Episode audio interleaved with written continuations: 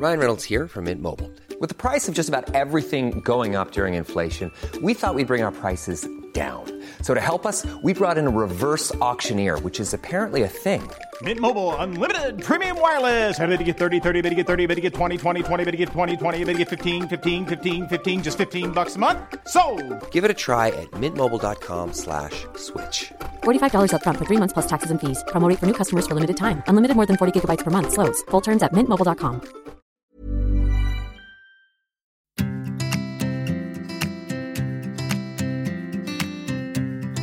Varmt välkommen till ett nytt avsnitt av Ayurveda-podden. Här pratar vi om vad ayurveda egentligen är för någonting och hur den här läran kan göra en skillnad för oss alla och vår hälsa. Och den här veckan, i det här avsnittet, så kommer vi prata om kvällsrutiner.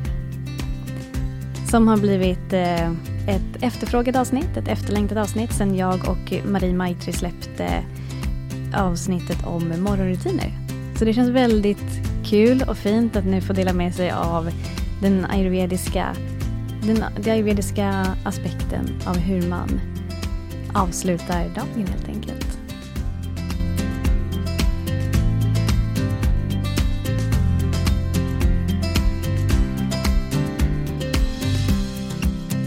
Hej kära du som lyssnar. Jag är så glad att du är här och att du tar del av det vi har delat med oss av och att vi får göra det här tillsammans med dig. Jag tycker att det är jättekul när vi hörs ännu mer, när du hör av dig till mig. Och eh, jag tycker det är fint att få skapa en, en, eh, en ännu starkare connection. Och därför har jag kommit på idén att jag vill starta en typ av bokcirkel tillsammans med dig som känner dig sugen på det. Men det kommer vara begränsat antal platser, så om det här är tilltalande för dig så hör du av dig. Så kommer jag berätta än mer. Men det kommer börja i någon gång under januari efter årsskiftet. Det kommer ske digitalt, så var du än är i Sverige så kommer du kunna ta del av det. Vi kommer läsa en bok om ayurveda och en gång i veckan kommer vi ha träffar, digitalt då, där vi följer upp det vi har läst. Vi kommer diskutera vad är det vad innebär det här? Vad kan vi lära oss av det? Hur kan vi praktisera det? Hur kan vi använda det i praktiken? Och jag kommer vara med under alla träffar så du har chans att lära känna mig än mer. Du kan ställa alla frågor till mig och du kommer lära dig enormt mycket mer om ayurveda. Så det här är för dig som vill skapa en mer relation med mig eh, och som vill lära dig mer om ayurveda och göra det tillsammans med andra eh, där vi ses digitalt. Så om det här tilltalar dig, hör av dig till mig och det gör du antingen via johanna.ayurveda.se eh, eller så skriver du till mig på Instagram.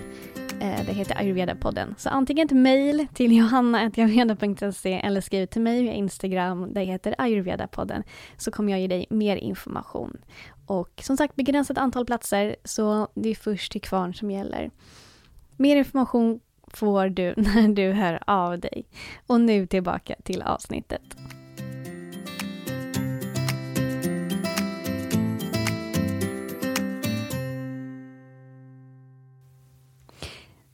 Så varmt välkommen tillbaka Marie Maitri. Tack Johanna. Fint att ha dig här igen.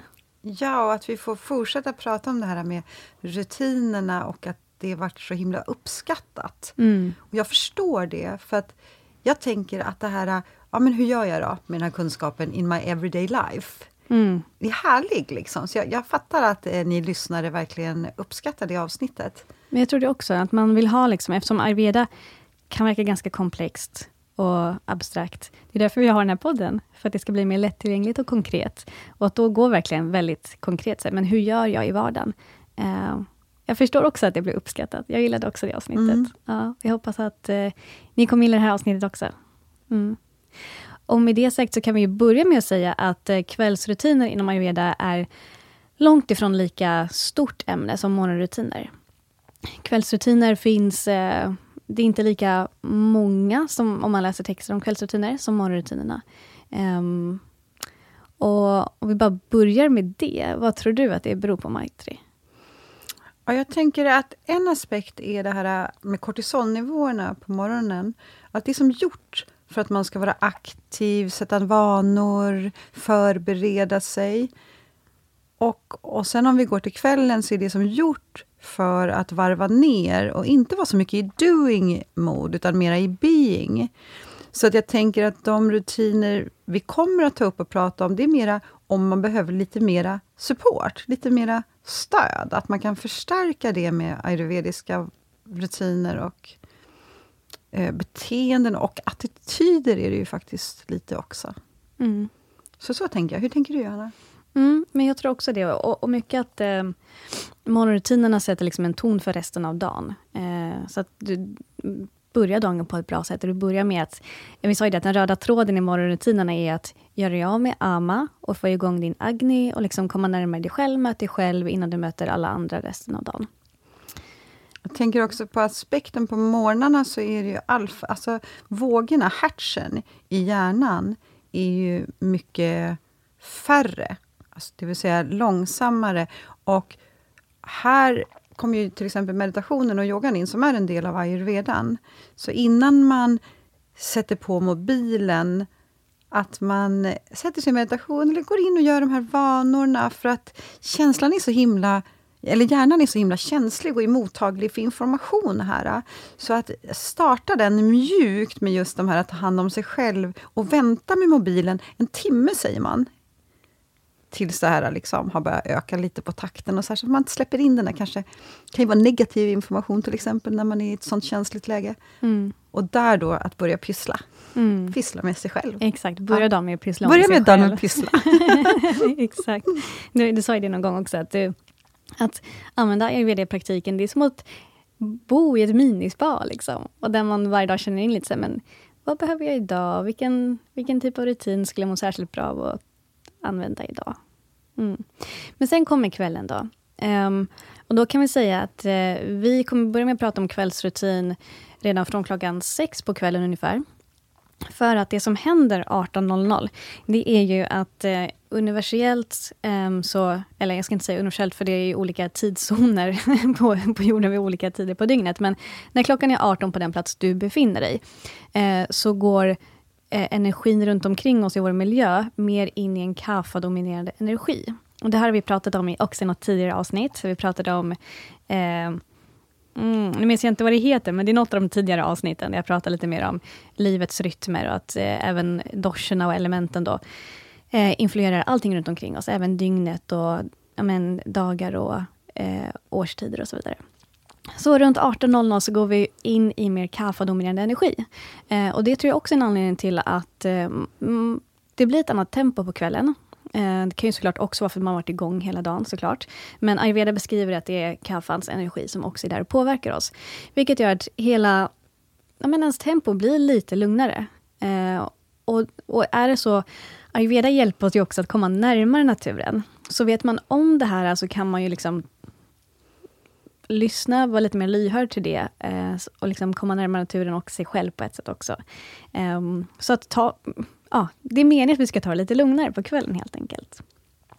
Och att kaffe eh, kommer in och eh, influerar oss ännu mer på kvällen, gör ju också att vår egen agni, vår egen matsmältningseld, går ner lite grann i styrka. Den brinner ju som allra starkast mitt på dagen, runt 12, när pitta-energin står som högst. Ehm, och så blir det kväll, mer kaffe och vår agni börjar brinna lite lägre. Det är därför man inom ayurveda också säger att man ska äta en lättare middag. Det största målet per dag ska vara lunchen. Och så äter du en lite lättare middag. Och middagen ska du äta senast klockan sju. Och varför ska man göra det då? Det har väl just med matsmältningen att göra, att Mm. den går ner i varv och sen vill man inte sova med osmält mat. För jag tänker, om vi nu ska ha en ayurvedisk kväll, då ska vi också gå och lägga oss halv tio och somna runt tio med det här sovtåget. Och då vill man gärna ha en två, tre timmar för matsmältningen, så att man inte går och lägger sig med mat i magen. För att då när man lägger sig, horisontellt heter det va? Japp. Mm. Eh, då främjar man ju inte matsmältningen, eftersom maten ska ju neråt. Den ska ju liksom ner i magsäcken via tunntarmen, tjocktarmen och så. Så att ligga ner är ingen bra grej, Nej. med mat i magen. Exakt. Nej, och det, det säger sig självt. Ja, exakt. Är så mycket inom ayurveda. Det blir väldigt logiskt när man bara tänker ett varv till. Så överlag, gå inte och lägg dig när du har ätit precis, Nej. för att det stödjer inte ämnesomsättningen. Utan vad är det man ska göra precis när man har, man har ätit? Man har suttit en 5-10 minuter. Vad är det man ska göra sen? Sen ska man ta ungefär 100 steg. Älskar det. Ja. Älskar det. Och du, det var ju du som berättade för mig första gången Ja. i något av poddavsnitten. Ja. Och sen du berättade, jag har läst det om och om igen. Och utan att jag har letat efter det, så har det bara dykt upp. Att så, här, så jag har säkert läst det innan du sa det också, men vet, ibland behöver man höra saker flera gånger innan man säger, aha, du vet, och det är inte så här, avancerad grej, men jag har verkligen fått bekräftat nu att eh, alltså, runt eh, 6-7, ät din middag, ät en ganska lätt middag. Men framförallt, eh, som man säger inom ayurveda också, lyssna till din agni. Är du vrålhungrig, då kan du ju äta mer. Är du inte så hungrig, då äter du lite mindre. För återigen, en person som berättar för dig exakt hur mycket du ska äta, kommer alltid ha fel, för den personen känner inte din agni. Sen kan man få Eh, man kan få coachning, liksom vägledning, inspiration från andra. Men exakt hur mycket du ska äta, det vet du bäst själv egentligen. Um, och efter att ha ätit då, sitt stilla, sitt kvar ungefär fem minuter för att liksom låta maten sjunka ner. Sen tar det ungefär 100 steg. Jag hör, numera så hör jag Johanna bara 74, 75, 76 när hon är ute och går och räknar. Där satt den. Det var 100. ja, men jag tänker det, det är så här, ta ungefär 100 steg eller gör någon typ av rörelse. Du kanske vill göra några yogapositioner eller eh, bara ta ett varv i hemmet. Bara gå och plocka undan lite, liksom. eller ta rätt på en tvätt. Eller du, många vardagskvällar ser vi ju hemma efter vi ätit middag. Och bara, istället för att gå direkt från middagsbordet till soffan och sitta still där och titta på TV två timmar, ta ett varv i hemmet och bara pyssla med någonting. Eh, för det kommer hjälpa din Agni så att du faktiskt får en bättre sömn sen också. Jag har en, en, en bra liten inblick i det från verkligheten. Emma, min dotter, ringde. Hon är på Bali just nu och hon har en kombinerad nöjes och arbetsresa. Ja, härligt. Hon är väldigt nöjd. och då beskrev hon för mig att på dagarna så hade hon tänkt att hon skulle jobba, men så sköt hon lite på det och så visade det sig att liksom när dagen hade gått så hade hon inte gjort någonting.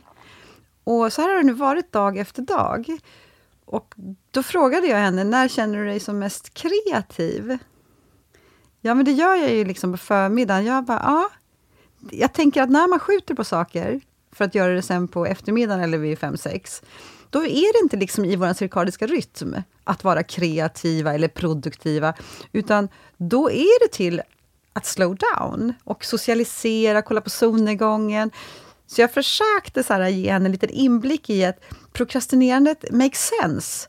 För att det är inte på kvällen du ska göra saker, det är på förmiddagen. Så lura inte dig själv, utan säg hellre då att du är helledig mm. idag. Inte att jag ska göra det sen. Man, min erfarenhet är också att jag gör det inte sen, för att jag är inte... Det är inte lustfyllt. För efter klockan middag, då ska det mysas. Ja. Eller hur? Ja, och ja. Det, det säger ayurveda också. Det ska mysas sen. Ja. Alltså, och det i bemärkelsen att det, vi ska inte fortsätta jobba efter middagen, utan då ska vi ägna oss åt sånt som ger dig ro eller glädje. Att liksom verkligen wind down, ta det lugnt, för du, du ska förbereda dig för att, liksom, att sova. Och vi vet ju det, att ha en god natts sömn är också avgörande för din hälsa. Så det är klart att man vill eh, förbereda sig för det. Sen förstår ju både, alltså du och jag vet ju att vi mm, lever i ett västerländskt samhälle och vi har krav och prestation och mycket jobb och familj och annat. Så det kan ju hamna lite sånt där under kvällen ändå. Slå inte på dig själv ifall det behöver bli så ibland. Men försök få in vanan att liksom, efter middagen så bara lägg bort allt som har med prestation att göra. Eh, alla doings, utan mer vara i being och bara ett being som handlar om att komma ner lite i varv. Mm. Och göra sånt som om ger dig ro och glädje. Och det kan ju faktiskt vara så här, Johanna, att jobbet ger mig ro och glädje. Så kan det vara. mitt jobb är så roligt. Ja. Men det finns ändå en aspekt för mig att vara kreativ och produktiv på den första delen av dagen. För jag mm. har ett annat tillgång till mitt sinne och den här kreativiteten. Så att jag försöker vara ganska noggrann med det, för att det, kan vara lite sådär äh, tempting när man gillar det man gör så himla mycket. Att bara fortsätta göra det. Och det är klart att man kan fortsätta göra det, man gör precis som man vill. Men enligt ayurvedan så är det ganska bra att ha en viss rytm på dygnet. Och här blir det alltså en lugnare rytm. Mm. Mm. Ja, men det är så sant. Mm. Exakt. Det är klart att många har en jättestor passion för det man gör och kan gärna sitta och jobba med det sent på kvällen också. Ja. Men jag tänker också, du tog upp det med det västerländska samhället. Vi, vi är ju ganska mycket doing. Eh, vi är human doing, den här delen av världen. Och att skapa balans är lite human being. Alltså att också bara vara, bara existera. Mm. Att vara närvarande i tystnad. Mm. Visst. Mm. Visst ja. Um, Och här vill jag också säga, ayurveda pratar mycket om att allting påverkar. Um, och så gör även eh, dina tankar såklart påverkar din sinnesstämning väldigt mycket. Så tänk också mycket på vad du väljer att mata dig med här under kvällen. Uh, vad väljer du att titta på? Vad väljer du att lyssna på? Vad väljer du att läsa? För det kommer också ha en effekt på din sömn. Och egentligen hela ditt allmäntillstånd dagen efter och så vidare. Vad du har för vana att titta, lyssna på, se på kvällen. Det kanske du gör inte bara en kväll, utan många kvällar.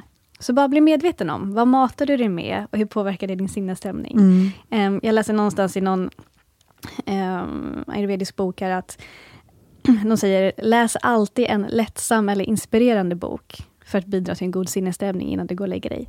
Så ayurveda förespråkar den typen av men, sinnesintryck före liksom någon thriller eller något som är eh, men tufft, jobbigt att se eller, du vet, eller, eller väldigt mycket information som liksom kan få igång tankarna mycket. Så något lättsamt och inspirerande är Ja, jag, har ett, jag har ett jättebra exempel på det, för jag är extremt intresserad av människor överlag. Så att jag har haft en period med narcissister, psykopater och nu så läser jag en bok om seriemördare. Mm -hmm. En man som har jobbat med 40 stycken intervjuat och så. Eh, och den är så hardcore. Eh, det är så mycket detaljer om ondska. Och jag tänker så här, I'm gonna handle this. Allt det här, allt får finnas. Men Johanna, min sömn.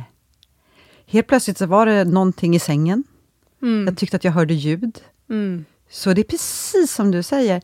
Så att om jag överhuvudtaget ska läsa vidare den här boken, vilket jag kanske inte ska, för att jag upplever, jag tar ju in den, så ska jag definitivt inte göra det innan jag går och lägger mm. mig. Mm. Och det är precis det du tog upp nu. Och jag märker ju, och jag är inte speciellt känslig.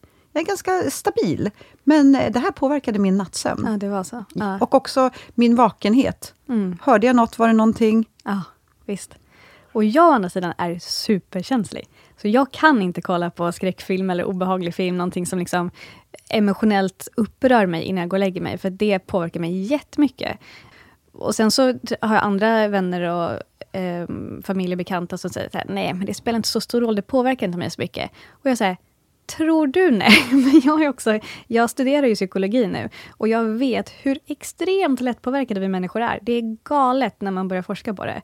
Och Liksom, och många tänker så här, nej men det är sagt, kolla på en skräckfilm eller något liksom, obehagligt eller mycket information. Eller det, jag är ganska oberörd, men nej, du är inte så oberörd även om du kanske kan tro det, uppleva det, så i alla fall undermedvetet så påverkar det mycket. Det ska det, smältas. Och det ger ringar på vattnet. Exakt. Mm. Det ska smältas. Precis som maten ska smältas, så ska sinnesintrycken smältas ja. under natten. Och hjärnan ska filtrera och ta hand om och behålla och eh, sortera ut och så. så. Värt att upprepa en gång till det du sa Johanna. Vad, vad när vi sinnet med precis innan vi går och lägger oss? Mm. Ja. Och en annan grej, på tal om att allting påverkar. Så inom ayurveda pratar man ju om att alla sinnesintryck påverkar oss på olika sätt. Eh, så inom ayurveda pratar man också om att det är fördelaktigt att eh, använda dofter som till exempel lavendel, ros eller vanilj. Det finns säkert ännu fler, det här kan man eh, googla på om man är intresserad av det. Men specifika dofter som också påverkar vårt sinne till att komma ner i varv. Och jag har använt själv mycket mer så här eteriska oljor sista tiden och tycker att det är underbart. Vi sitter här nu och doftar på apelsin och mint. Mm. Um, jag älskar det. Mm. Alltså man kan verkligen använda doft för att förändra din sinnesstämning och påverka dig emotionellt. Och det påverkar också din hälsa. Ja, och också är det ju så här att om du skulle använda till exempel lavendel varje kväll, då kommer din hjärna och ditt sinne associera lavendel med att nu är det dags att varva ner och gå och lägga sig. Exakt. Så att du kan också göra de här associationsbitarna, så att hjärnan bara, ah, det är ungefär som tandborstningen. Okej, okay, nu ska vi gå och lägga oss, för det är det som vi gör efter. Yes. Mm. Jag har ju på morgonen när jag sjunger för Ganesh, då, och, och grejar lite där, eh, då har jag en rosrökelse. Så jag startar min varje morgon med ros. Mm. Alltså jag rekommenderar det av hela mitt hjärta. Den är så mild, för att rökelser tycker jag kan vara intensiva. Mm, det kan den vara. Ja, så att jag föredrar eteriska oljor. Men den här, just med ros, den är så lättsam. Den bara, god morgon! Hjärtchakrat, är du vaken? Jag bara, det är det! Skön start på dagen. Ja. Underbart. Men rosrökelse sa du. Mm. Vad är det? Alltså är det som en sån vanlig rökelsepinne, men det är bara ros? Och Exakt. den är mildare än många andra? Ex extremt. Mhm, okej. Rosa är ju en mild doft, så du kunde ju också ha den på kvällen, sa du. Mm. Ja, men exakt, exakt. Mm. Så det är en bra idé att använda sig av eteriska oljor, just för att understödja det här äh, att komma ner i varv, jorda sig. Mm. Exakt. Men så det är lite generellt, så man kan liksom, hur man kan börja sin kvällsrutin.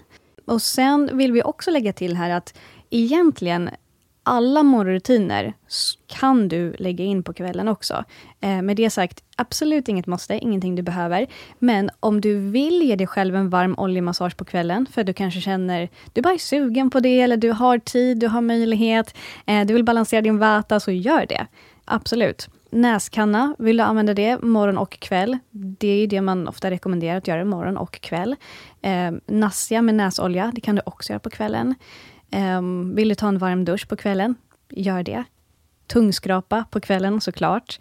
Eh, borsta tänderna gör vi också på kvällen. Så många morgonrutiner kan man lägga in här också om man vill. Eh, men det står ju liksom inte skrivet i de ayurvediska skrifterna att det här bör vara en del av kvällsrutinerna, utan de praktikerna är mer orienterade till morgonen. Och vi har ju berättat lite om, om varför. Men en grej, en annan grej um, som ofta står inom ayurveda som man är fördelaktigt att göra på kvällen, det är just fotmassage. Many of us have those stubborn pounds that seem impossible to lose, no matter how good we eat or how hard we work out. My solution is plush care. PlushCare is a leading telehealth provider with doctors who are there for you day and night to partner with you in your weight loss journey. They can prescribe FDA-approved weight loss medications like Wagovi and Zepbound for those who qualify. Plus, they accept most insurance plans. To get started, visit plushcare.com slash weight loss. That's plushcare.com slash weight loss. There's never been a faster or easier way to start your weight loss journey than with PlushCare. PlushCare accepts most insurance plans and gives you online access to board-certified physicians who can prescribe FDA-approved weight loss medications like Wigovi and Zepbound for those who qualify. Take charge of your health and speak with a board-certified physician about a weight loss plan that's right for you. Get started today at plushcare.com slash weight loss. That's plushcare.com slash weight loss. plushcare.com slash weight loss. Vill du berätta lite Maria om fotmassage? Det tror jag är ditt ämne, för jag tror du gör det med din smurf också. Ehm, det, och min smurf då, min lilla tjej. jag vet att du sa någon gång, du kallar henne smurfen, jag själv bara, vem, vem är det? Jaha, det är ditt smeknamn på min dotter. Det är ditt smeknamn Det som kanske- funkar på alla. Eller hur? Du kanske kallar alla små barn för smurfarna? Även djur. Ja, ja. ja nej men eh, nej, det gör jag faktiskt inte. Jag inte fick som, för mig att du sa att, eller också vad gjorde du på dig själv? Nå, jag gör oftare, eh, jag unnar det mig själv oftare än min lilla tjej faktiskt. Det har hänt att jag gör det med henne också. Däremot så berättade jag någon gång, eh, det här med morgonrutiner, att eh, jag får absolut inte till alla morgonrutiner under vardagar, för det är mycket, det tar lång tid och vi ska iväg till förskola, det är mycket annat. Eh, men på helger däremot så har jag mer tid och då kan jag unna mig ibland nästan tre timmar för att få in alla rutiner, men, då gör ju jag det varvat med massa annat och det är blöjbyten och eh, nya kläder och frukost till henne och det är mycket annat som händer. Eh, och då får det liksom ta den tid det tar och jag I love it. Men då berättade jag någon gång för dig att jag har gjort abhyanga på mig själv och sen så gör jag abhyanga på henne samtidigt. Så jag kan få varm oljemassage och hon samtidigt och sen så tar vi en dusch tillsammans. Det är jättemysigt. Och det har varit ett sätt för mig att få till det även när jag är tillsammans med henne. Mm. Eh, Så så kan det se ut hemma hos oss ibland nu. Men på kvällen så eh, brukar man inom ayurveda säga att det kan vara bra med fotmassage. Ja, då kan jag faktiskt svara på frågan som Ja. du ställde. Då tänker jag att en aspekt är att den är grundande, att den är lugnande eh, framförallt vata-balanserande. Och har man då lite störning med sömnen, som är en vata-obalans, så är det ju perfekt att göra det. Men sen sitter ju också alla punkterna under fötterna. Mm. Och det är ju bra överlag. Alltså, var, du, du beskrev någonting om det. Ja, jag är inte jätteinläst på reflexologi, tror jag det heter. Visst gör det eh, Men jag, det är ibland inom reflexologi och sen så eh, har vi ja, men, akupunktur och nadis och det finns ju många begrepp inom det här. Men vi har mycket punkter under fötterna, om vi ska bara prata enkelt om det, eh, som är relaterade till i princip hela kroppen. Och jag Eh, så därför är det också en bra grej att göra fotmassage. Det, det är den grundande, det är vattenbalanserande och det ja, främjar helhetshälsan egentligen. Och jag var på ett yogaretreat ganska nyligen. Där vi fick göra, eh, vi fick stå upp på våra yogamattor, så fick vi varsin tennisboll. Och så fick vi rulla tennisbollen under en fot i taget. Och då berättade hon, vår yogalärare som guidade retreatet, lite mer om fördelarna med det. Och då är det också så att vi har eh, vår fascia i kroppen, som är som en typ av vävnad, kan man säga. Um, som också behöver stimuleras för att vi ska få igång liksom flödet i kroppen och också bra för vår hel helhetshälsa. Och mycket av fascian liksom fäster nere under fotsulorna. Så genom att eh, massera fötterna med den här tennisbollen, så fick vi igång, igång cirkulationen i hela kroppen. Mm. Och det var så tydligt när vi gjorde först ena foten, så stod vi där då ganska länge. Och länge kanske var ungefär fem minuter. Eh, med liksom, ja, en tennisboll under ena foten. Eh, och efter det så bad hon oss att bara ställa oss på mattan med båda fötterna på, men på mattan. Och känna vilken skillnad det var. Och det var väldigt stor skillnad under foten såklart. Men det kändes även hela vägen upp i vaden, upp i låren. Vi kände det i höften. Till och med hela vägen ut i den armen som vi hade, eh, armen och handen. På den sidan där vi hade använt tennisbollen under foten. Och det säger ganska mycket om att det sitter punkter där som leder hela vägen ja, upp till huvudet egentligen. Ja, och nu är det lite avstick här ifrån ayurvedan och kvällsrutinerna, men jag gick och gjorde en sån här fascia-behandling mm. häromveckan. Men berätta. För att jag ville uppleva den. Och då var det precis att när hon gjorde fötterna, så kunde jag uppleva andra punkter i kroppen. Mm. Ah, så det var så, att liksom vara helt närvarande under hela behandlingen och hitta vad som hände i kroppen, när hon satte, liksom, det är en form av liksom, mm. maskin som går över hela fascian. Superintressant. Jag rekommenderar alla att prova det. Mm. Framförallt de som har smärta. Mm, spännande. Mm. Och eh, Jag får mig också att fotsulorna, att liksom stimulera, massera fotsulorna, är också, har en stor effekt på vårt sinne. Mm. Liksom det, blir, det är väl därför det är bland, bland vata balanserande, att det, liksom, det lugnar sinnet mm. jättemycket. Eh, och har man problem med huvudvärk, kan det också hjälpa eh, med fotmassage. Eh, så spänningshuvudvärk är typisk vata eh, symptom. Om man har vattobalans kan man få spänningshuvudvärk. Att då fotmassage kan vara någonting som, mm. som lindrar det över tid. Mm. Och med allt inom ayurveda, fotmassage en kväll, jättebra. Såklart. Med fotmassage många kvällar i rad över en längre tid, då får du ännu mer effekt av det.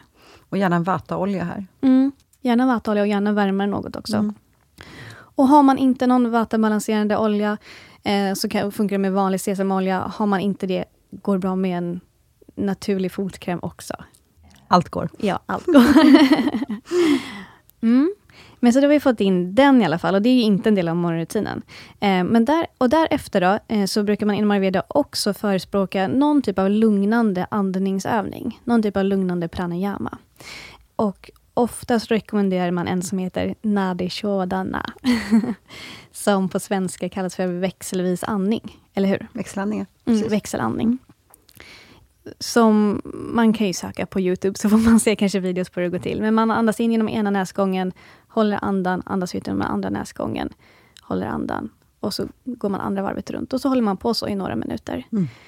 Typ fem minuter kan göra en skillnad. Jag, när jag gör det här, då kan jag verkligen märka, ibland sätter jag min timer, jag har en timer på mobilen som är så här, meditationsklocka som ringer när, när min tid har gått ut.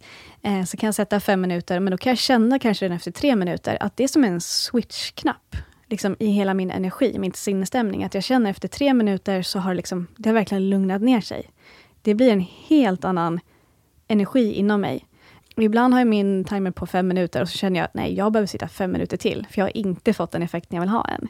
Så det är också det är ju ayurveda, att lyssna inåt. Vad behöver jag just nu? Istället för att bara sätta liksom en timer. Men om man inte känner det tydliga liksom, skiftet, fem minuter funkar ganska bra. ja. ja. Det är så spännande att lyssna på dig, för att du är så känslig, så du kan känna såna mm. extrema skillnader och saker. Jag gör ju Nadi Shodan varje morgon. Det du beskriver har jag aldrig upplevt. Det är så. Ja, Ja, men jag tror att jag så- är väldigt känslig. För jag märker det, alltså, just nu det är vinter, det är kallt, jag har inte jättemycket regelbundenhet i mitt liv, vilket gör att min vata är förhöjd. Och när jag gör nadirshodorna på kvällen, alltså det är som medicin för mig. Mm. Jag kommer ner i ett helt annat varv och det, det räcker ofta med fem minuter. Och ibland känner jag att jag behöver längre. Alltså om det är en andningsövning som man rekommenderar inom yogatraditionen, så är det Nadi. Mm. Den har en sån kraftfull effekt. Mm. Och framförallt för regelbundenhet. Ja, och då, alltså så här, om man inte upplever skillnaden, så bara lita på att det har en kraftfull effekt. Som sagt, Du säger att du inte upplever jättestor skillnad, men jag vet att det här har varit en rutin för dig i många år och du gör det ändå. Ja, gud ja. Ja. Skulle aldrig hoppa över. Nej. Nej. Och också kan du göra så att om du inte kan hålla för näsan med fingrarna, så kan du visualisera. Så att du tänker dig att du andas in och andas ut. Och Det är för att ibland är man eh, täppt i näsan, och då går det inte att göra nadishoddarna. Och en del har så trånga eh, näsväggar, heter det så? Ja. Nostrils. Ja. Ja. Eh, så, att de inte, så att det inte känns behagligt. Så det är också ett alternativ att göra det på. För det här berättade du för mig för några dagar sedan. Och jag bara, för mig var det så här, wow, kan man det? alltså jag har ju provat det här. Alltså det, det du menar Maria är alltså att man utan att använda fingrarna för att stänga ena näsgången när man andas in genom den andra, bara kan visualisera att okej, nu ska jag sitta här och bara andas in genom höger näsgång utan att använda mina händer. Vänta, vänta, jag guidar dig. Okej, du Okej. får guida. Sätt ja, men vänta, på riktigt, du kan guida mig Ja. och guida alla som lyssnar. Exakt. Så alla som lyssnar får göra samma sak nu. Så sätt dig till rätta Mm. med en rak rygg och så att du sitter bekvämt. Huvudet upprest. Slut ögonen. Och nu så gör vi alltså den varianten där du inte använder dina händer. Så att nu går du till vänster näsborre och så andas du in genom vänster näsborre upp till platsen emellan ögonbrynen, tredje ögat. Och så andas du ut genom höger näsborre. Andas in genom höger näsborre. Upp till tredje ögat. Och andas ut genom vänster.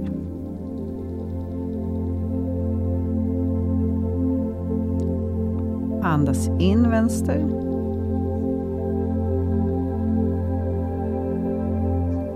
Andas ut höger.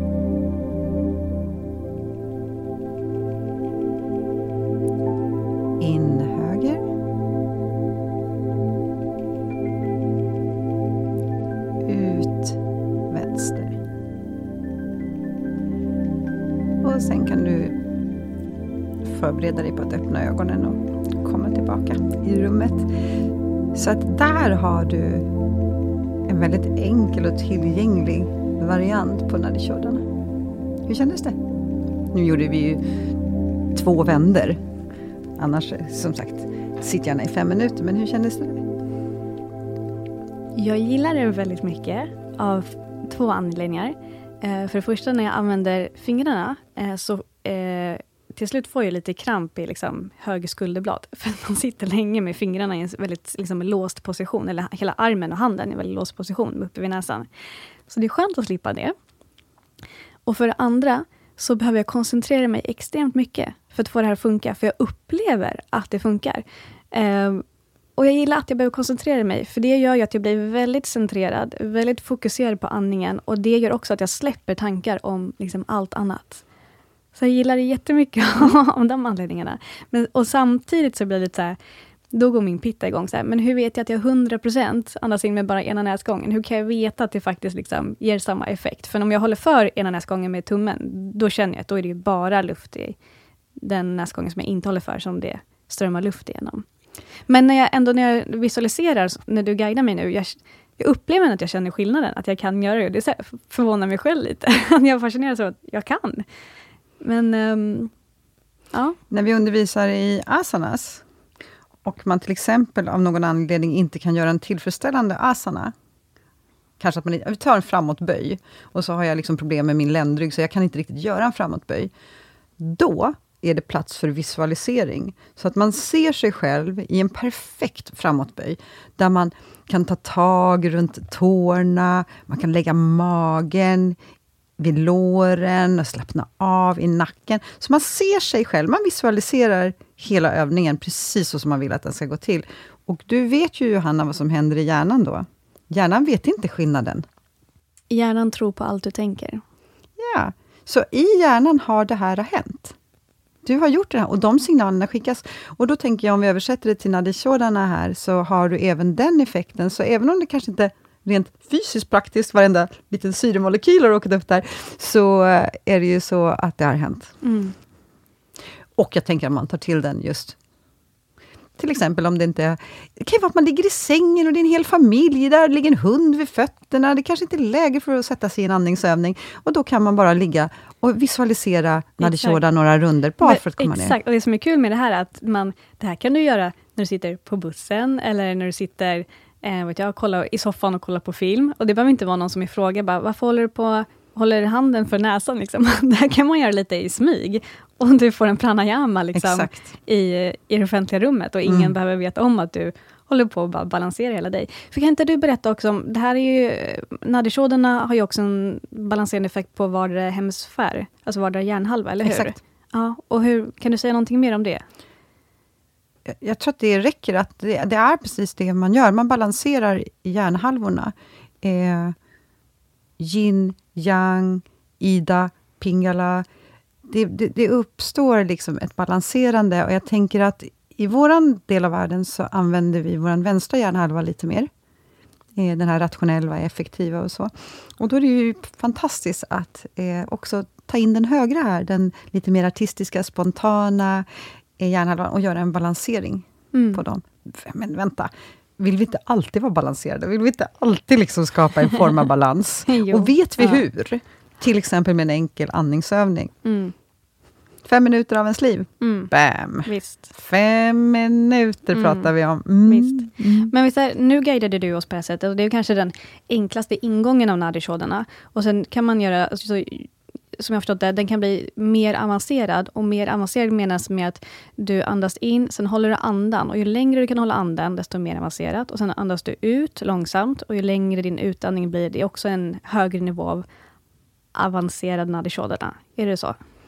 Ja, för att du vänjer systemet med mindre kolmonoxid. Alltså, Mm. Nu blir det för alldeles för avancerat för det här. Ja, Nu ska vi bara, hålla- okej. Men det var helt korrekt. Ja. Ju, ju mer du gör nadishodarna, ju mer kan du stretcha in och utandningen. Och där ligger det en eh, benefit Mm. i att kunna hålla andan inne och hålla andan ute. Mm. Men det är en process. Exakt.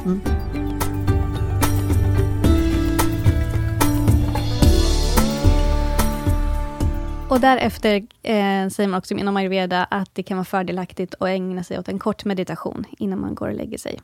Och det är återigen för att, alltså, det finns säkert rena meditationspoddar där ute som kan prata i många, många timmar om fördelar med meditation. Det finns ju ingen som kan argumentera för att det inte är bra. Det här vet vi ju är ju hälsofrämjande på hur många sätt som helst.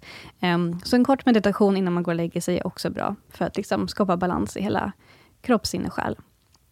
Och jag vet att du Marie har en, en särskild meditation som du gör på kvällen. Kan inte Mm. du dela med dig av den? Absolut. I, I min tradition, Satyananda, så har vi en meditation som heter Hamsa-meditationen. Vilket innebär att när man har lagt sig till bädds, till sängs, så lagt sig själv kanske i shavasana, då, dödsstilla, den, en, en avslappnad ställning helt enkelt, där du ligger bekvämt. Så går man baklänges i dagen, så man börjar med när man har gått och lagt sig. Och så, så går man igenom hela dagen baklänges tills man gick upp på morgonen. Och sen, here comes the best part, så kan man göra om de styckena där man kände att, ah, ja, jag vet inte, där hade jag nog kunnat göra bättre. Jag tänker så här, du vet, man har oftast varit lite stressig på morgonen, kanske man ska iväg med smurfen, och så blir man ryckig i kroppsspråket och börjar höja rösten och blir så här eh, bråttomig. Och så när man ligger där och går igenom morgonen, så kan man ändå känna så här, men gud, hade jag bara inte kunnat... Så här, vi hade väl kunnat komma lite för sent, vad spelar det för roll? Mm, då kan man göra om den lilla sekvensen. Och så kan man göra nästa gång, för då har man redan lagt in den här informationen, hur jag skulle vilja göra det bättre. Och det bestämmer man ju bara själv. Men den här meditationen behöver inte ta mer än 10 minuter, så det är en genomgång av dagen. Och också så här, man kan gå tillbaka och göra det på ett annat sätt, på ett bättre sätt. Fin va? Mm, Mm. jag gillar den. Mm, jag med. Jag har ju provat den här de, de senaste kvällarna, för du har berättat om den här meditationen för mig tidigare. Och jag gillar den jättemycket och jag har två grejer att säga om den nu.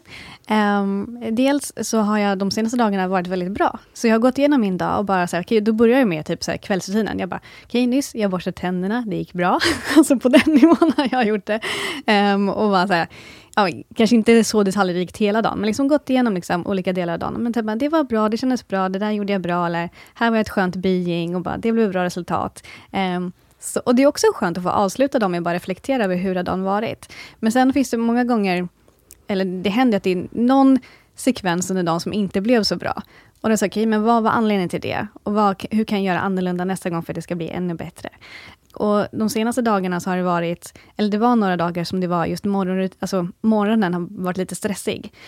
Vilket gjort att det varit, alltså, ja men min pitta har gått lite i taket, jag är lite irriterad och lite, ja men, känt att jag men, ja, men det har inte, jag har inte liksom gillat riktigt hur jag har reagerat alltid vissa morgnar. Och då har jag tänkt efter, säkert, men vad behöver jag för att det ska bli ännu bättre? Ja, men då behöver jag förbereda vissa grejer som ska ske under morgonen redan kvällen innan, så att jag inte behöver göra det på morgonen för att minska, minska stressen på morgonen. Så då har jag ändrat det tack vare den här meditationen.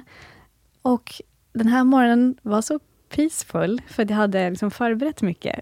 Och det var så att, på riktigt den här dagen, om jag ska göra meditationen ikväll, nu spelar vi in det här ganska sent. Um, jag tror att hela den här dagen har varit väldigt bra faktiskt. Så det, jag har fått ut jättemycket av att göra den meditationen, bara på några få dagar faktiskt. Alltså det är så kul att jobba med dig Johanna.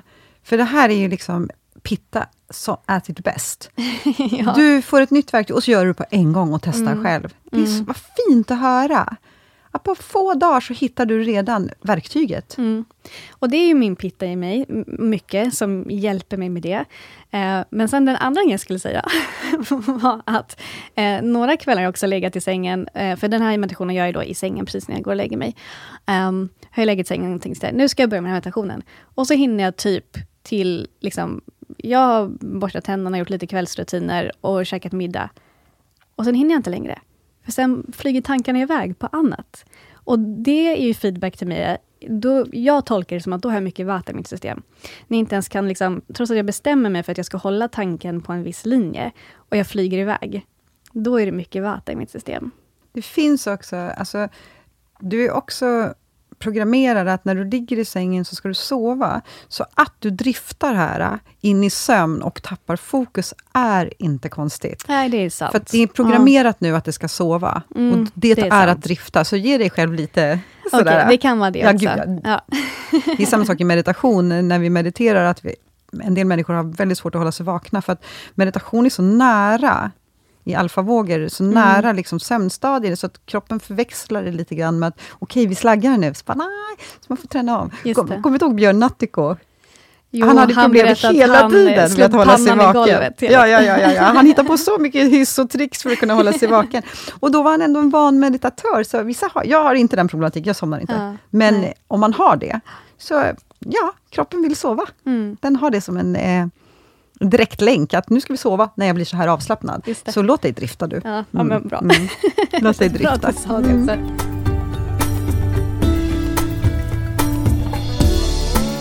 Ja, och det sista man vill säga då, är att inom ayurveda vill man gärna sova innan 22. Och för det som händer är att, eh, jag, jag, vi inledde ju det här samtalet, eller den här, det här avsnittet med att säga att runt 18 så behöver vi gå in i en kaffeenergi. Eh, och den är då, gäller då från 18 till 22. Och sen är det inte så att 22.00 så är det som ett skifte, att då går vi från kaffe till pitta, utan det är ju liksom det är en gråzon däremellan. Alltså kaffeenergin kanske så pikar runt åtta på kvällen och sen vid 22 går det över mer till pitta-energi. Så runt 22 eller där innan så får de allra flesta någon typ av sömnsignal. Man känner sig, oh, nu skulle jag kunna gå och lägga mig. Lyssna på den sömnsignalen. Det är superviktigt, för om du går över den, om du, om du känner så här, ah, jag tror att jag behöver gå och lägga mig, eller jag skulle vilja gå och lägga mig, men jag vill bara svara på de här fyra mejlen först, eller men jag ska bara ta tag i den här grejen eller fixa det här. Då är det lätt att det här sömntåget har redan gått, och då kan det vara svårt att somna om, om du går in i pitta-energin. För då kommer du in i någon typ av produktivitet igen. Um, så det vill man gärna... Man vill inte vara vaken under den pitta-tiden på kvällen, för då är vi programmerade rent biologiskt att sova, för då vill ju kroppen rensa ut. Alltså, kroppen vill sova för att kunna fokusera på att rensa ut AMA, bland annat. Och mycket, det är mycket annat, liksom, ja, men kroppsliga processer som ska vara igång då. Och de funkar inte optimalt om du är uppe och fokuserar på annat än den tiden. Ja, men Marie, du som har så himla bra koll på hjärnhälsa och mycket sömn också. Vill inte du bara säga någonting om varför det är så viktigt att sova vid 22? Hemskt gärna. Det här är ett av mina favoritämnen just nu. Och eh, för er som vill lära er mer om just den här sömnbiten, så har jag två nyskrivna böcker, jag tror de är skrivna 2021, eh, inom sömnforskningen. Och det är klart att all forskning går ihop med det ayurvedan säger. Det är så fint när det är sömnhygienen och allting som de kommer fram till när det gäller mat och intag, alltså det, allting har ayurvedan redan vetat, eftersom det är en vetenskap som kommer inifrån, det kommer ifrån wisdom. Och nu då när forskningen visar upp samma, så är det så, det är så spännande. Så, de böckerna heter Sömn, sömn, sömn, och den andra heter Sömngåtan. Läs loss! Det är så spännande. Men när vi går och lägger oss vid tio, så har vi första organet som städar sig, det är njurarna klockan 11 till 1. Så därför har vi vikten av att liksom komma i säng i tid. Och sen mellan 1 och 3 så gör sig levern ren. Så att oftast om man vaknar och är lite varm eller svettig, och så, om man då kollar på klockan, då kan man se att det är en, liksom en levertid. Mm -hmm. Då kan levern vara lite överbelastad och så behöver den rensa ut lite grann. Då. Genom huden, genom eh, svett. Och eh, att hjärnan ska få städa sig är någonting som vi vet nu, för vi har en helt annan teknik där vi kan mäta saker i forskningen. Och för att göra det lite enkelt i förklaringsmodellen, så kommer in en liten städpatrull när du sover i djupsömnen, och i, via en vätska. Och eh, Det den gör är att den städar upp gamla proteiner, proteiner som inte, proteindelar, aminosyror som inte behövs längre, som går under namnet beta-amyloider. Och eh, den här städpatrullen som kommer in här, plockar med sig det här gamla skräpet som inte vi behöver längre, som är utsorterat. Perfekt. Det är den återhämtningen hjärnan vill ha. Om det inte sker, det vill säga om du lider av problem av djupsömn, om du inte kommer in i det här tillståndet på en längre tid, på grund av utbrändhet eller någon annan form av sjukdom, så blir det så att eh, de här beta-amyloiderna stannar kvar i systemet i hjärnan och lägger sig emellan neuronerna, hjärncellerna, så att kommunikationen, signalerna mellan neuronerna kommer inte fram.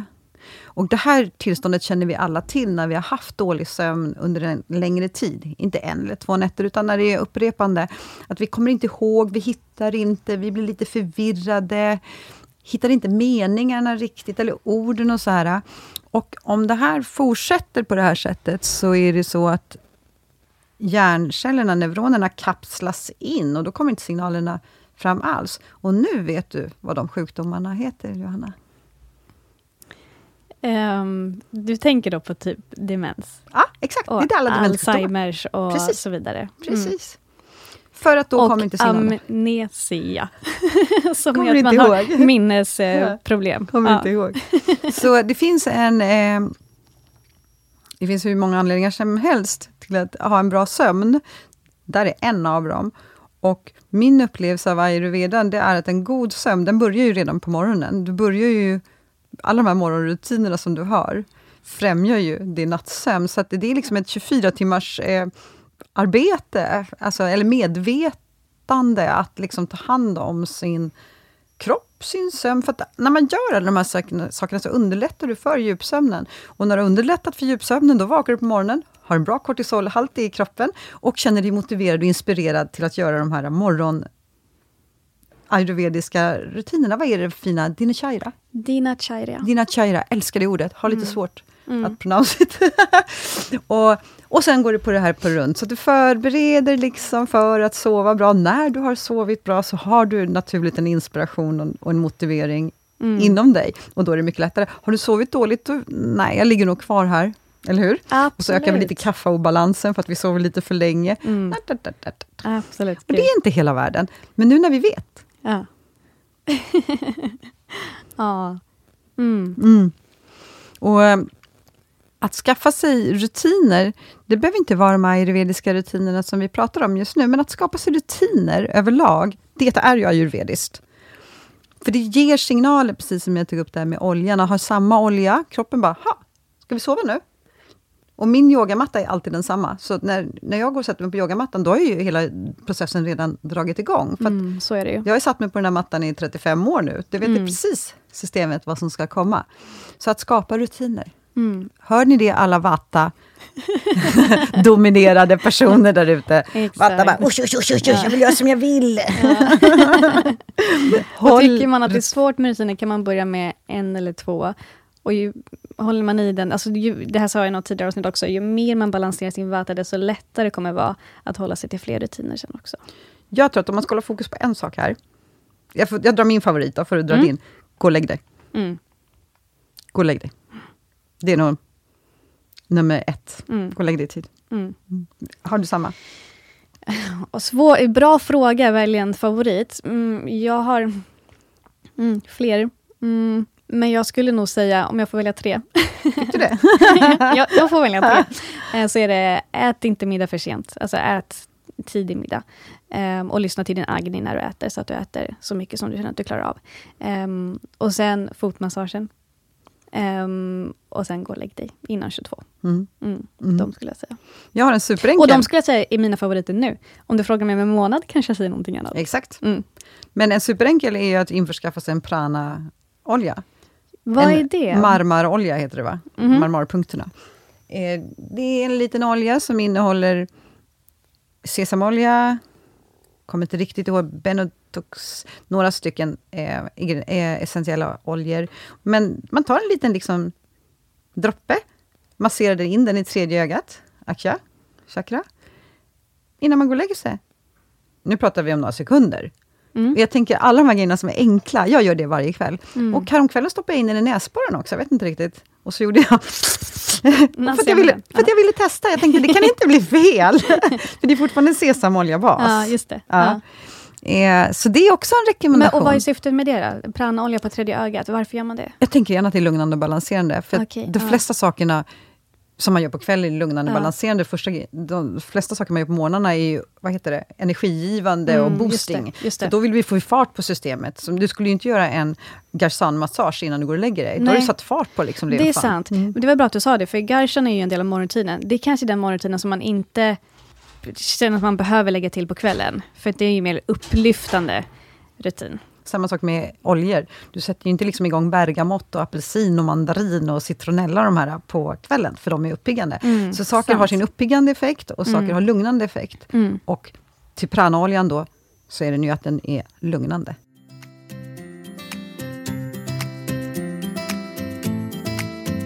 Innan vi avslutar eh, tänker jag att jag bara ganska kort eh, ska dela med mig av lite så här, specifikt för Vata och Pitta och kaffe, vad man- kan lägga till eller göra. Ehm, och jag tänker för, för Vata, då, förutom allt vi har pratat om, så tänker jag att just yin-yoga kan vara bra om man vill få in lite rörelse på kvällen, eller ja, göra någonting annat än att titta på TV eller mm, ja, vad man nu ägnar sig åt på kvällarna. Så yin-yoga kan vara väldigt skönt för en Vata, just för att tillåta sig att bli tung, att, liksom, att landa i kroppen och komma i kontakt med, med jorden och liksom bli grundad i det. Eh, så det kan jag verkligen rekommendera om man känner att man har mycket vata i sitt system. Också att lägga sig med en varm vetekudde. Superbra. Eh, och om man är frusen när man sover, liksom, ha strumpor och liksom, tjocktröja på dig när du sover för att hålla dig varm. Tyngdtäcke, också superbra om man har mycket vata. Så det är lite mer särskilt liksom vata-fokus om man känner att man behöver det. Um, och för pitta tänker jag att uh, yoga nidra kan vara bra. Och yoga nidra är ju, men jag tänker just för att det hjälper en att verkligen slappna av. Och det är det, har man mycket pitta i sitt system, då behöver man ju hjälp att relax, liksom, släpp taget och var inte så viktig och i prestation hela tiden, utan sl- slappna av. Och det är inte så lätt att bara säga till någon som har mycket pitta, ta och slappna av nu, liksom relax. Man kan behöva lite vägledning i det. Där tänker jag att yoga nidra eh, kan vara bra. Och för kaffa egentligen så tänker jag att alltså, vilken typ av yoga som helst kanske, men någon typ av rörelse kan vara bra för kvällen också. Liksom att Men någon typ av yoga för kaffe. Jag tänker, om du tänker så här, om du skulle coacha någon som har mycket kaffe, finns det någonting särskilt specifikt du tänker som kan vara bra för dem på kvällen? Kvällsmaten skulle jag lägga fokuset på. Just det. Att det skulle vara så enkelt som möjligt. Inte, mm. Inget kött så att det blir svårsmält, inte för mycket fett, inget vetemjöl. Det skulle jag lägga eh, krutet på när det gäller kaffe. Superbra. Och sen, det här har vi inte sagt tidigare, men det kan, mellan raderna har vi sagt det. Men det gäller ju alla, att inte snacksa efter middagen. Utan du äter din middag och sen äter du inget mer, för att magen behöver vila då. Förutom om vi tar ett golden milk. Just det. Glas av mjölk, kära. Ja. ja. Som är både lugnande, balanserande, antiinflammatoriskt och bra för samtliga mm. En av mina största kvällsrutiner, som jag gärna vill dela med mig av, är att jag förbereder morgonrutinerna. Så en av de sista sakerna jag gör är att jag kokar upp vatten och häller på termos. Så att det första jag gör på morgonen är att jag dricker kokat varmt vatten. Jag njuter så mycket av det. Men sen är det också, eftersom det är så många rutiner, så står sesamoljan redan på spisen. Så att den behöver jag bara sätta på. Eh, handskarna, handskarna ligger, ligger framme. Självklart så står Nettin i badrummet vid tandborsten. Eh, näsoljan står vid sesamoljan. Så att jag har liksom gjort en liten snitslad bana hemma som gör att mina morgonrutiner flyger. Mm. Så det är faktiskt en av mina kvällsrutiner, att jag förbereder morgonrutinerna. Och jag älskar det, för det är också så här, nim, nim, nim, nim, nim vad mysigt det ska bli. vad härligt! Ja. Att du bara, precis, en del av kvällsrutinen är att förbereda morgonen. Visst. Och då när du går och lägger dig, så ser du redan fram emot att få göra alla morgonrutiner dagen efter. Men det är också två av mina största hobbys, det är att gå och lägga mig och gå upp. Mm. Magiskt. Ja, verkligen. Mm. Vad fint. Jag vill också bara innan vi eh, avslutar helt det här avsnittet, tänkte jag bara dela med mig av en av de senaste kvällarna, hur det såg ut för mig. Um, när det inte blir som man har tänkt sig. Uh, vilket det inte alltid blir, för vi... Livet, hej, livet är liksom... Ja, men det blir inte alltid som man har tänkt sig. Um, så här om kvällen då, så kom jag hem lite senare än vad jag brukar. Eh, vilket gjorde att det blev middag lite senare än vanligt. Eh, men då kände jag ändå in, okej, okay, men jag är hungrig, så jag kan liksom äta en, en, en, en riktig middag ändå. Så det var ju bra att jag kände in. Så där använde jag en ayurvedisk princip på det sättet. Eh, men det blev middag senare än sju. Eh, och sen efter det så Ehm, började jag och min sambo att bygga ihop IKEA-möbler lite sent på kvällen. Eh, vilket i och för sig var skönt, för det krävde minimal tankeverksamhet, för det var väldigt enkla möbler, möbler för en gångs skull. Um, men så vi satt och pysslade med det och det blev ganska sent, så klockan var ungefär 11 när vi skulle gå och lägga oss. Och precis när jag drar täcket över mig, så vaknar min tjej. Och jag hör att hon vaknar och tänker man, hon somnar nog om. Och så hör man liksom skriken bli det, det blir tätare och mer intensivt. Slutligen som att nej, men hon står ju uppe i sängen och vill, liksom, vill att jag kommer och hämtar henne. Så jag får gå upp då innan jag har somnat eh, och försöka natta om henne. Och det tar en och en halv timme. Och jag använder mig av alla knep jag kan. Um, så när klockan är halv ett ungefär, då kan jag gå och lägga mig igen, för jag har precis fått henne att somna. Jag hinner nog precis somna till innan jag hör att hon vaknar igen. Um, så då är klockan ja, men, tio i två ungefär. Så då var det bara för mig att gå upp igen. Så jag hade, kan kanske få typ fem minuter sömn däremellan. Eh, och då var det bara att gå upp igen. Eh, och det tar mig ytterligare lite mer än en timme för att få, få henne att somna. Så när klockan är tre, då går jag och lägger mig. Och i allt det här så sitter jag och tänker mycket på de här kvällsrutinerna. För vi, det var en kväll när vi hade förberett inför det här avsnittet, så jag var mycket uppe i de tankarna. Och tänkte att det här blev ju ingen ayurvedisk kväll alls, tänkte jag först. Eh, och det blev det ju inte om man tittar på det vi har pratat om idag. Men det som hände var att jag, samtidigt som jag satt bredvid hennes säng och försökte få henne att somna, gjorde jag nadishodana. Eh, och samtidigt som jag satt bredvid hennes säng, så gjorde den här meditationen, där jag liksom gick genom dagen. Och det slog mig morgonen efter först, att så här, men det blev visst en ayurvedisk kväll. För att leva ayurvediskt handlar om att vara dynamisk med det som uppstår. Eller hur? Allra högsta grad. Att leva ayurvediskt handlar om att leva med naturen. Och när du har små barn hemma, att leva med naturen är att följa deras rytm. Och den kan ju vara hur som helst. Liksom. Så det handlar ju om att, Att leva ayurvediskt är ju verkligen, det slog mig då. Och det var därför jag ville dela med mig av det. Det handlar om att följa naturen och vara dynamisk i det. Och göra liksom, nej men det bästa situationen utifrån de förutsättningar man har där och då. Acceptera det som är här och nu. Ja, nu. men verkligen. Ja. Så när jag satt där på natten kände jag så här, nej, det här blev inte så bra. Men sen dagen efter när jag gav mig lite liksom, distans till det, så jag bara, jo, det blev det bästa utifrån de förutsättningar jag hade och det blev ayurvediskt ändå. Det där kallar jag att vara medveten. Det där är medvetenhet, att nu är det så här. Hur förhåller jag mig till det? Genom att vilja att det ska vara på ett annat sätt?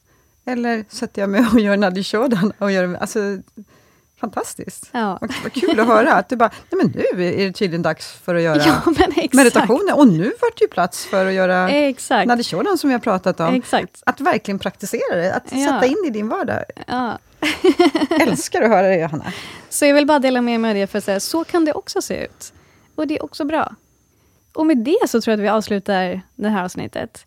Känns som att vi snackat jättelänge. Jag tror att det blev mycket längre än vi hade tänkt att det skulle vara, men vi, vi har inte pratat om mer än det vi tänkte. Det var nog bara att vi hade så mycket att säga om, om de få kvällsrutiner som faktiskt finns. Ja, och så tycker vi att det är jätteroligt när ni lyssnar, er, hör av er Mm. och berättar hur, när ni, om ni praktiserar rutinerna och hur ni känner inför dem. Och det som är enkelt och det som är lite mer utmanande. Det är superkul att få dela Mm, vad ni verkligen. upplever. Och ni är ju många som har hört av er till mig och sagt att bara av det vi har delat med oss av hittills i podden, att ni har börjat praktisera och att det gör skillnad.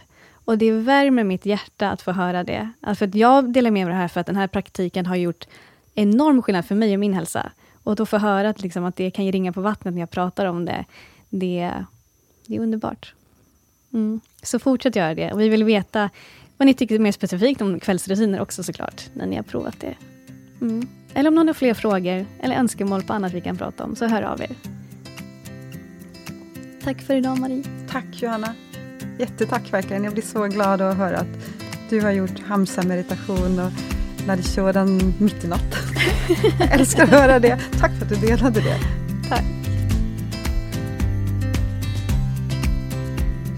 Och tack för att du har lyssnat på det här avsnittet. Om du tycker om det så eh, gå gärna in och betygsätt podden eh, och lämna en review och som vanligt dela med dig av dina vänner som du tror skulle uppskatta det här. Ta hand om dig så hörs vi snart igen. Namaste.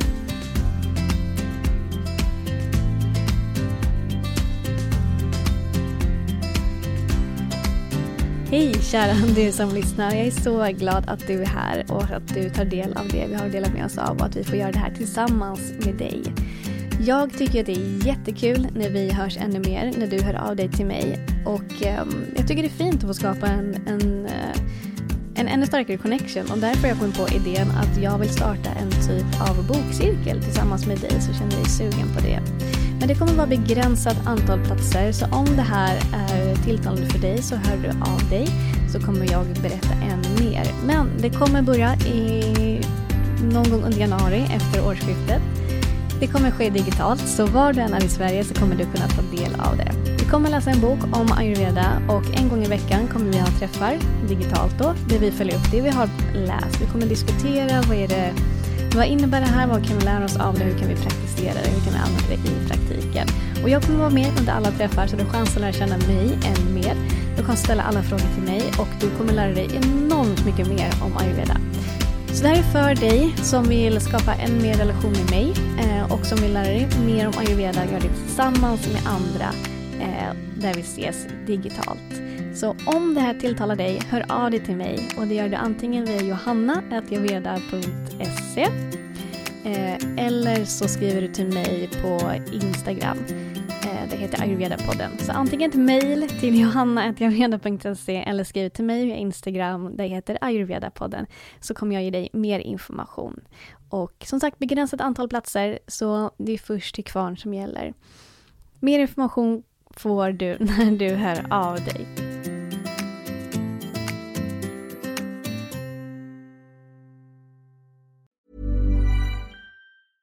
Even when we're on a budget, we still deserve nice things. Quince is a place to scoop up stunning high-end goods for 50 to 80% less than similar brands. They have buttery soft cashmere sweaters starting at $50, luxurious Italian leather bags, and so much more. Plus, Quince only works with factories that use safe, ethical, and responsible manufacturing. Get the high-end goods you'll love without the high price tag with Quince. Go to quince.com slash style for free shipping and 365-day returns.